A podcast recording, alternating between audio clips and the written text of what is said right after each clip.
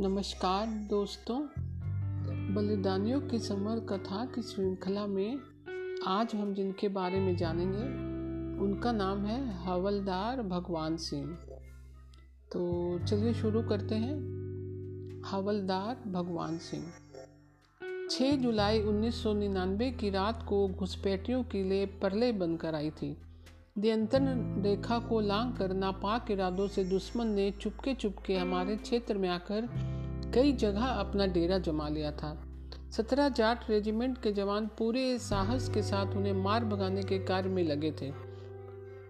सत्रह जाट रेजिमेंट की Charlie company के हवलदार भगवान सिंह भी, भगवान सिंह भी अपने साथियों के साथ पूरे जोश, हिम्मत के साथ युद्ध में जुटे हुए थे।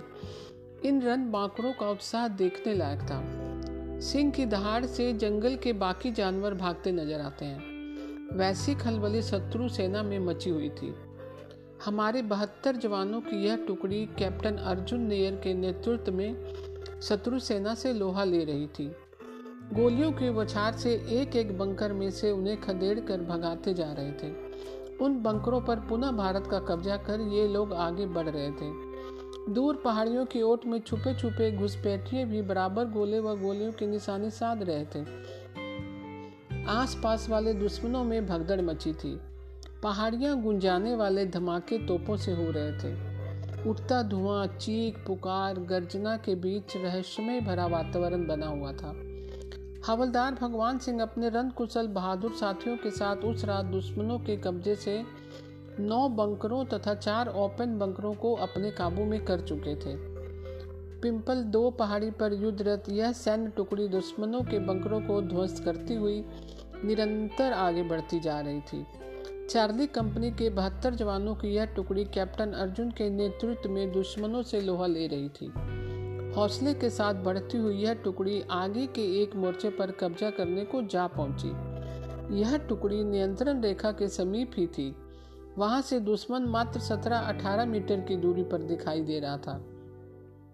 आमने सामने का युद्ध शुरू हो गया। 6 जुलाई की रात्रि को प्रारंभ हुआ यह संघर्ष पूरी रात चला। अगले दिन सुबह भगवान सिंह के लिए बलिदान का संदेश लेकर आ पहुँची। प्रातः साढ़े सात बजे के लगभग भगवान सिंह दुश्मनों से जूझते हुए उनकी गोलीबारी से घिर गए। इस परिस्थिति में भी इस वीर ने हौसला बनाए रखा। अपनी ओर से जवाबी हमला करते रहे। इसके बाद चारों ओर से दुश्मनों की गोलियाँ एक के बाद एक दूसरी आकर इनके चेहरे पर लगी। फिर भगवान सिंह मातृभूमि की गोद में सदा के लिए सो गए। इस संघर्ष में हमारे बहादुर नौजवानों ने दर्जनों घुसपैठियों को मार गिराया। उनके हथियारों पर कब्जा कर लिया। इस सफलता को प्राप्त करने में हवलदार भगवान सिंह, कैप्टन अर्जुन नेयर सहित दस जवान बलिदान हो गए थे। भरतपुर ज़िले की कुंबेर तहसील के एक गाँव अमरोबा में भगवान सिंह का जन्म हुआ था। स्वर्गीय बीरबल सिंह के इस बहादुर पुत्र की माता का नाम रूमाली देवी है। आठ बहनों के बीच अकेले भाई भगवान सिंह बलिदान हुए। उस तिथि के दो माह बाद सेवानिवृत्त होने वाले थे। 2 जनवरी उन्नीस में जन्मे भगवान सिंह ने सीनियर सेकेंडरी परीक्षा पास की। अपनी पारिवारिक स्थिति को संभालने व देश की सेवा का हौसला लिए यह नवयुवक तीन अगस्त उन्नीस सौ अट्ठासी को सेना में भर्ती हो गया था। परिवार में सबसे बड़ी संतान शहीद की बहन चंद्रावती अपने से करीब 20 वर्ष छोटे लाडले भाई के बारे में बताया कि इसे इन्होंने पुत्र की तरह ही सदा समझा। इनके पति व कुछ अन्य रिश्तेदारों को सेना में देखकर इनके भाई भगवान सिंह को फौज में जाने की धुन सवार हो गई थी। आगे पढ़ने की अपेक्षा सेना की पुकार बार बार मन को झकझोर जाती थी। सैनिक की वर्दी के आकर्षण ने आखिर सैनिक बना कर ही पीछा छोड़ा। इन्हीं दिनों भरतपुर ज़िले की डिंग तहसील के गाँव कासोट के धजा राम मुखिया की पुत्री मालती देवी से इनका विवाह हुआ। इसके एक माह बाद ही सेना में भर्ती होने का अवसर आ गया। घर का अकेला लड़का होते हुए भी बहन चंद्रावती सहित परिवार के समस्त सदस्यों ने पहले तो सेना में भेजने के लिए अनिच्छा प्रकट की, मगर बाद में मन पक्का कर लिया। हवलदार भगवान सिंह की वीरांगना मालती देवी से चार संतानें हैं। बड़ी पुत्री कृष्णा कुमारी के बाद तीन पुत्र पवन कुमार, अनिल कुमार व कमल सिंह हैं। सभी बच्चे अच्छी शिक्षा ले रहे हैं। करीब तीन हज़ार की संख्या वाले अम्भरोवा अम्भरोरा गाँव के फौजियों का गाँव माना जा सकता है।